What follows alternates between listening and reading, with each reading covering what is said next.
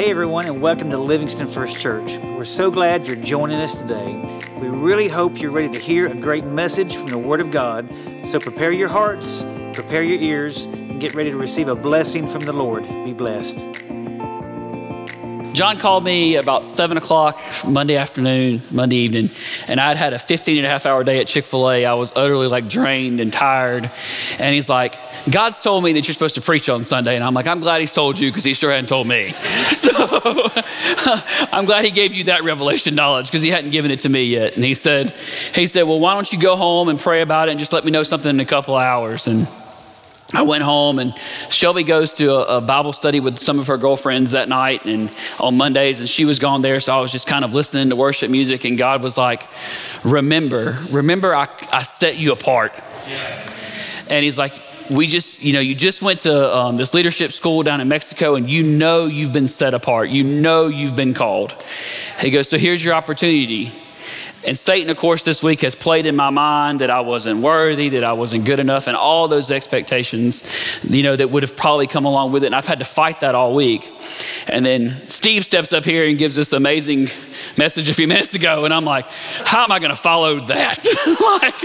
like, like, and um, you know, but God calmed my nerves. I, I preached at Shiloh this morning, and John kind of gave it like this. He said I was kind of like running a drag race and that I just need to slow down. I said, but I believe I was like as nervous as a long-tailed cat in a room full of rocking chairs. it was probably like what happened over there. So uh, praise God, I got a do-over. So. Um, but I just want to start off by praying for us this morning. And uh, dear Heavenly Father, Lord, I just want to thank you for this day that you've given us, Father God, Lord. And I just ask that you just allow any of the words that proceedeth out of my mouth be nothing but of me, but all of the Holy Spirit, Father God, Lord. And I ask that you prick the hearts and minds of everyone here, Lord, that you know what message is supposed to be for them, Father, and that you open up their hearts to hear it. In your precious Son's name, amen. amen. So I know John's been talking about the last couple of. Um, weeks about uh, spiritual warfare. And I do a devotional at Chick fil A. When I got back from, um, from Mexico, my boss, our owner operator, Ben, was like, Hey, every week, he goes, I feel like you should just do a, a small devotional on our, on our Facebook page for all the employees at Chick fil A. So I started doing that once I got back. And God led me to this week to the, um, to Second Chronicles chapter 20, verse 15. And he was talking about um, Jehoshaphat and how I believe that we're all struggling with a battle. All of us have these battles in our life. Who, who has a battle in their life that you feel like you cannot fight and that you're losing it every single day? And I think that's us in, in general. And so Jehoshaphat had this huge battle. These armies had merged together, and then another set of armies had merged together, and they were coming against the Israelites. And Jehoshaphat had found, in, found out in one day. He knew one day this was going to occur. And I look at that and I think about the people in our lives that get that diagnosis that they don't know that was coming. Or you get that unexpected bill in the mail that you can't pay. And you're like, God, how am I going to make it through this? Our biggest battle, I think, for my life and Shelby that hit us was, you know, we're going to have a little girl in about two weeks. And I have, you know, in my mind fought, you know, all these different things. You know, Shelby had got accepted to grad school on Thursday. We found out we were pregnant on Friday. That was that was the extent of what happened in our household. Needless to say, we were excited, but she was losing her mind. like, like, you know, I love my wife, but you know, as you know, they get a little crazy sometimes. nothing against them, but um you know, so I, and of course, me, when we found out, I'm laughing, I'm joyous. And she's like, How can you be laughing? Our life is like, we can't afford a child. We don't, how are we going to, like, you know, I'm supposed to go to grad school and like all this. I'm like, you know, but God. And I had to go back and I was looking at the scripture, and Jehoshaphat talks about how he started to remind God of what he had done in his life and what he had done in the Israelites' life. And then when we get down to chapter uh, to verse 15, he said Jehoshaphat starts to tell the Israelites that this is what's going to occur. He's like, he said, Listen, all you people of Judea and Jerusalem, listen, King Jehoshaphat, this is what the Lord says. Do not be afraid. Don't be discouraged by this mighty army, for the battle is not yours, but God's. Tomorrow, march out again them. You will find them coming up through the ascent of Ziz and the end of, at the end of the valley that opens into the wilderness of Jeruel. But you will not even need to fight. The battle wasn't theirs anyway. God was already going to take care of it. Take your possessions, then stand still and watch the Lord's victory. He is with you, O people of Judea and Jerusalem. Do not be afraid or discouraged. Go out against them tomorrow, for the Lord is with you. The king Jehoshaphat bowed his face to the ground, and all the people of Judea and Jerusalem, did the same worshiping the Lord. Then the Levites from the clans of Kohath and Korah stood to, the, to praise the Lord, the God of Israel, with a very loud shout. Early the next morning, the army of Judea went out into the wilderness of Tekoa. On the way to Jehoshaphat, on the way, Jehoshaphat stopped and said, Listen to me, all you people of Judea and Jerusalem. Believe in the Lord your God, and you will be you will be able to stand firm. Believe in his prophets, and you will succeed. After consulting the people, the, the king appointed singers to walk ahead of the army, singing to the Lord and praising him for his holy splendor. This is what the song the song they gave. Give thanks to the Lord, his faithful love endures forever forever. Jehoshaphat was like, We're all going to get together and we're going to praise us through this storm we're about to happen.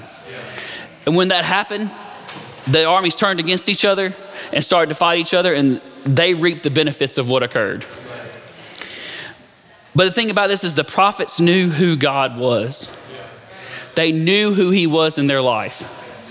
And I know this is going to kind of sound strange, but we're going to flip over to Luke chapter 15, verse 11. Because I have to explain to how it fits into my life. I got to go to.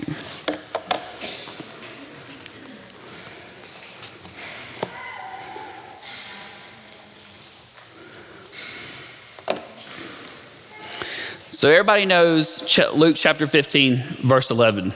It's the parable of the lost son, or the prodigal son, as it's called.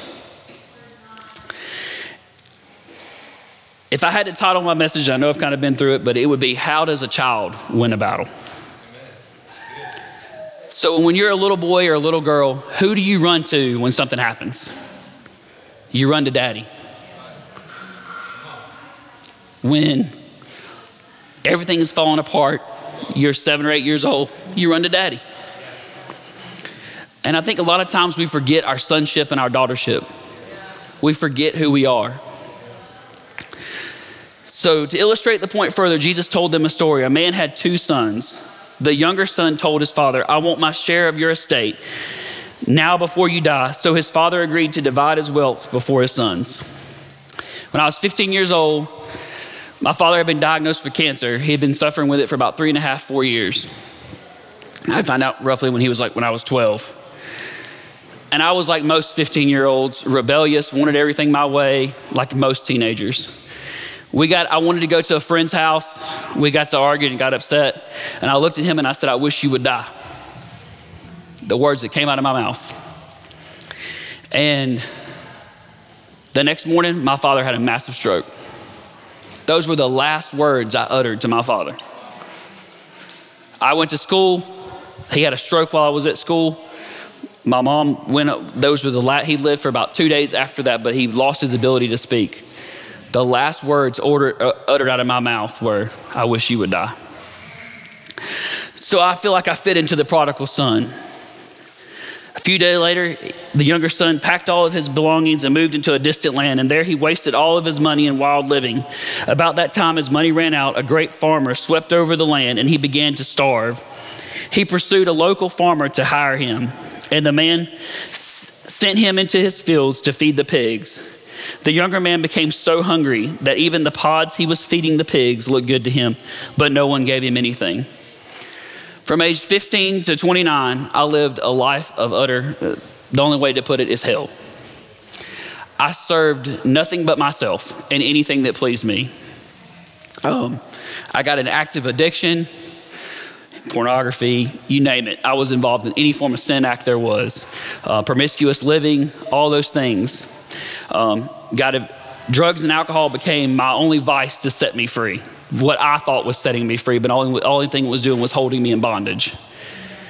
And the only way I could cope with the loss of my dad and what I had said was by getting high. And so, but I had lost everything. I, I, I made it to the point of the pig pen. Like I was, I was wallowing in it. And on June 20th of 2014, God put brakes on me. I hit a brick wall, concrete actually, had a metal door, but it had eight, eight by 10. and eight by 10 with three other people is not really great. So, but I hit that wall and as most people do, we call out for help. Well, the first person I call out is my mom. You know, we call the first person, we, oh, mom, I'll never do this again. I'm sorry. And my mom looked at me, she said, I'm done, son.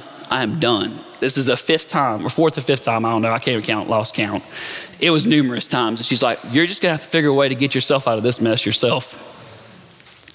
And then we say, in rehab and treatment that once you hit that, once your mom, that call doesn't work, you hit what we call knee mail, which is, which is where you're in your bunk and you hit, on, you get on the ground and you're like, God, I don't know what I'm gonna do, but if you would just get me out of this situation, I will do anything, anything. Be careful when you say anything. but six or seven days rolled around and I was there and they had told me that I was gonna spend at least 60 days before I could see the judge. But God made a way. Seven days later, that they called my name. I came out and they're like, You're going to go, you're going to go to a treatment facility down in South Georgia, a little place called the Christian Family Center. And back, I'm telling you all these things, you know, I didn't have God in my life at all. So when my mom says you're going to a Christian facility, I'm like, You've lost your mind. I'm not going, a bunch of Jesus freaks. There's nothing wrong with me. I'm not going to like some church camp in the middle of the woods. And she was like, You'll either go there or you'll go back to where you came from. And so I did, and I hated it because I knew what they were saying was correct, but I didn't want to accept it. So even though I was out, it says that the son finally came to his senses. And he said to himself, At home, even the hired servants have enough food to spare. And here I am dying of hunger. I was hungry for something more in my life. I was destitute, starving. I will go home to my father and say, Father, I have sinned against both heaven and you, and I am no longer worthy of being called your son. Please take me as a hired servant. October 24th, 2014, I accepted Christ into my life because I had to get to the point that I had to say, Father, I'm not worthy. None of us are worthy. Only Jesus Christ in me is worthy. But I had to hit the bottom of the barrel before that would happen. And I'm not saying that happens in every life, but that's what my pride had to take me to. And since then, God is, I spent four and a half years at that facility. I worked for the facility. I became a mentor there. I mentored other people that were there. But while I was there, I got the opportunity to go on a trip to Brazil in 2016. And you're probably saying, well, how did this little Georgia boy ended up transplanted in Livingston, Tennessee? It's because of God. Because when I said, God, I will do anything, anything if you'll help me in this situation, I had to answer the anything. So after some careful things, and I ran into some people that you may know them. They're Catherine and Dino Cates. Um, I met them in Brazil. I met Catherine in Brazil. Broken, still broken. Still, God was still working. We're broke. I think. I think I get a new piece of me fixed every day. And if we don't, then we shouldn't. You know, that's what should happen. But I was so broken and torn that they ministered to me and we kept in the you know we kept in constant conversations and different things over the years through Rick Bonfin Ministries. And you know when there were some issues that came up in my life and they were like come spend the weekend with us. And then I met John and I met Pastor Craig and I met you know that was probably like the only four people maybe Miss Tina that I knew from there. And then you know the one thing I love about First Church is y'all just loved on me. I walked in the door and people started loving on me which is what we have to do to be able to experience the Father's love and to understand that you're a son or a daughter. Yeah. And that's what this church, I believe, does so well. You just love on people. And that's what happened. And, you know, I, I, prayed here and God, you know, we talked back and forth. And I was like, you know what, maybe I just need to start all over. And Dino and I had some conversations. So that's what we did.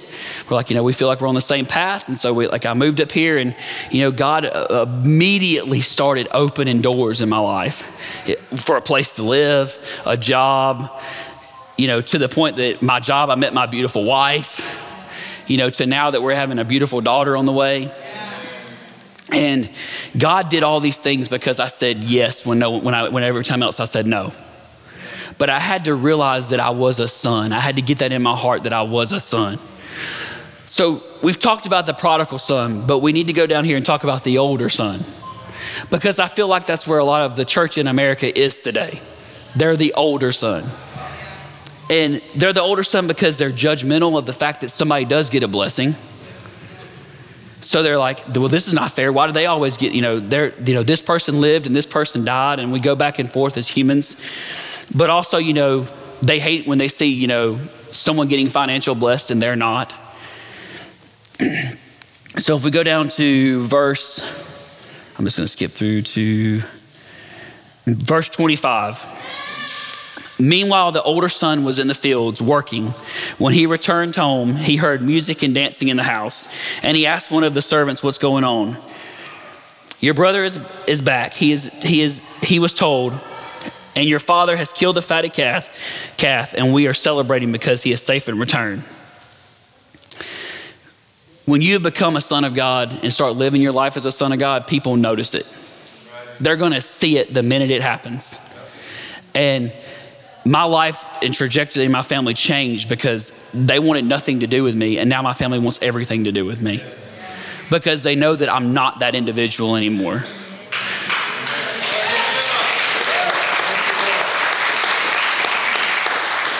But that doesn't mean everybody's gonna like it. my older sister liked me being the black sheep of the family, it made her look good. I mean, I mean, I'm just saying, you know, if, if all else failed, I would usually screw something else. So she was okay.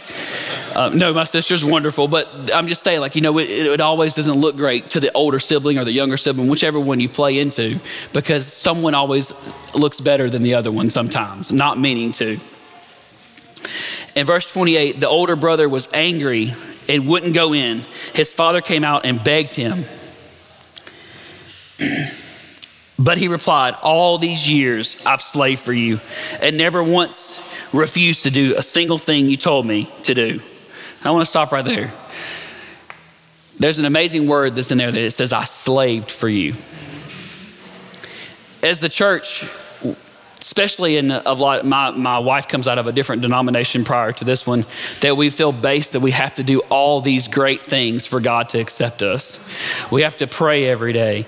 We have to, you know, check these boxes of things. You know, I paid my tithe. I did this. I went and gave the, one time this year. I, I gave money to some, you know, organization where you know it's Compassion Sunday. So if I did a Compassion Sunday thing, then I'm good. You know, God's. But but the older son is reminding God, I did these things and yet you accept him. And I feel like a lot of the church, the modern church, does that every day. These people are getting breakthrough. Why am I not getting breakthrough? Because their heart is not where it's supposed to be at. Their heart is, I'm a slave. I have to do these things. But God never said you had to be a slave, He only said you had to be a son. And he tells him that. He says, and all in time you never gave, no, yet when this son of yours comes back after squandering your money on prostitutes you celebrate by killing the fatty calf, his father said to him, Look, dear son, he calls him straight out, You are my son. Look, dear son, you have always stayed by me. For those saints that are out there, praise God, because my mother was one of those, and that's how I got saved. You always stayed by me, and everything I have is yours. Sometimes we forget while we're slaving and all of our lives or so much are going on and all these kind of things that all we have to do is be a son. All we have to do to win the battle is call out, Daddy. Daddy, I can't do this. There's an old uh, there's an old country song, and I forget how it goes, but he talks about how if he flies out to go make records in, in um, I think it's a George Jones song or Hank Williams, but he fly, if he goes out west and he gives up everything, he said, What will I do? And he says, um, Son, that's my job. I'll bring you home. If you lose everything, I will bring you home.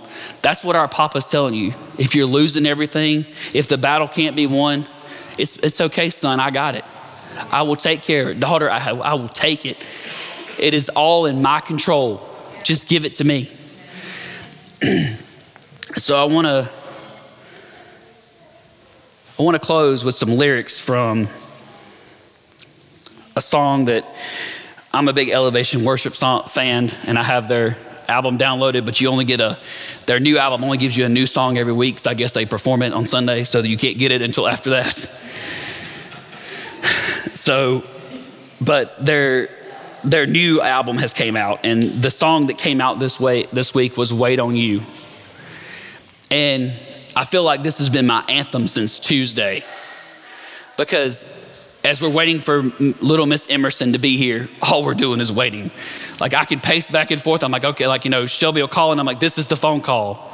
But it's not the phone call. It's just, I've gone to the bathroom three times a day. Like that's, that's, that's, that's what it is. You know, but you're so anxious and you're so worried about all these issues. And God's just saying, wait on me, I'll take care of it. And the verse goes, I don't believe in fairy tales. I guess I've outgrown them. But that doesn't mean I don't believe that there's something bigger than me. Because I've seen it in a, in a hospital room when the doctor said, Sorry, there's nothing more we can do, but you still pulled us through. I've never seen a pot of gold at the end of the rainbow, but I've got a promise I can hold in the middle of this struggle. God, if you said it, you'll perform it. May not be how I want you to, but here's what I'll do that is where I, I, I was stuck on that. I'm like, it may not be how I want it to happen, but at the end of the day, it will come out better and faster normally if I'd get myself out of the way of it. The last verse I know you've ordered every step.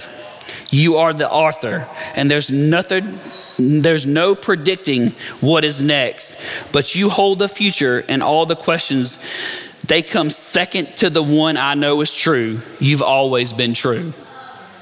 And the chorus says, i am going to wait on you. I've trusted your goodness. I'll trust in your promise, and I'm going to wait on you. And I feel like we need to own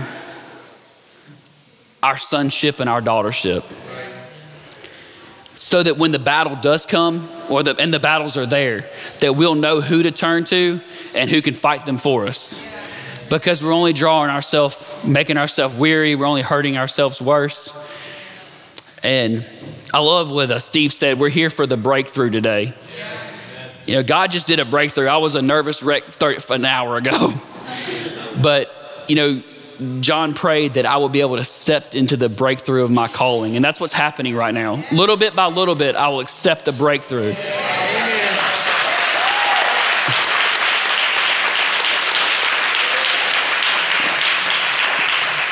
But it's only because it's in His will, not in mine.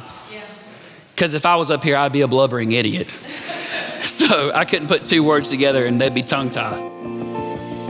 Thanks so much for joining us today. It's our hope and prayer that the Holy Spirit truly ministered to you through this message from the Word of God. If you'd like to know more, look us up at livingstonfirstchurch.com or follow us on social media, and we look forward to seeing you in person soon.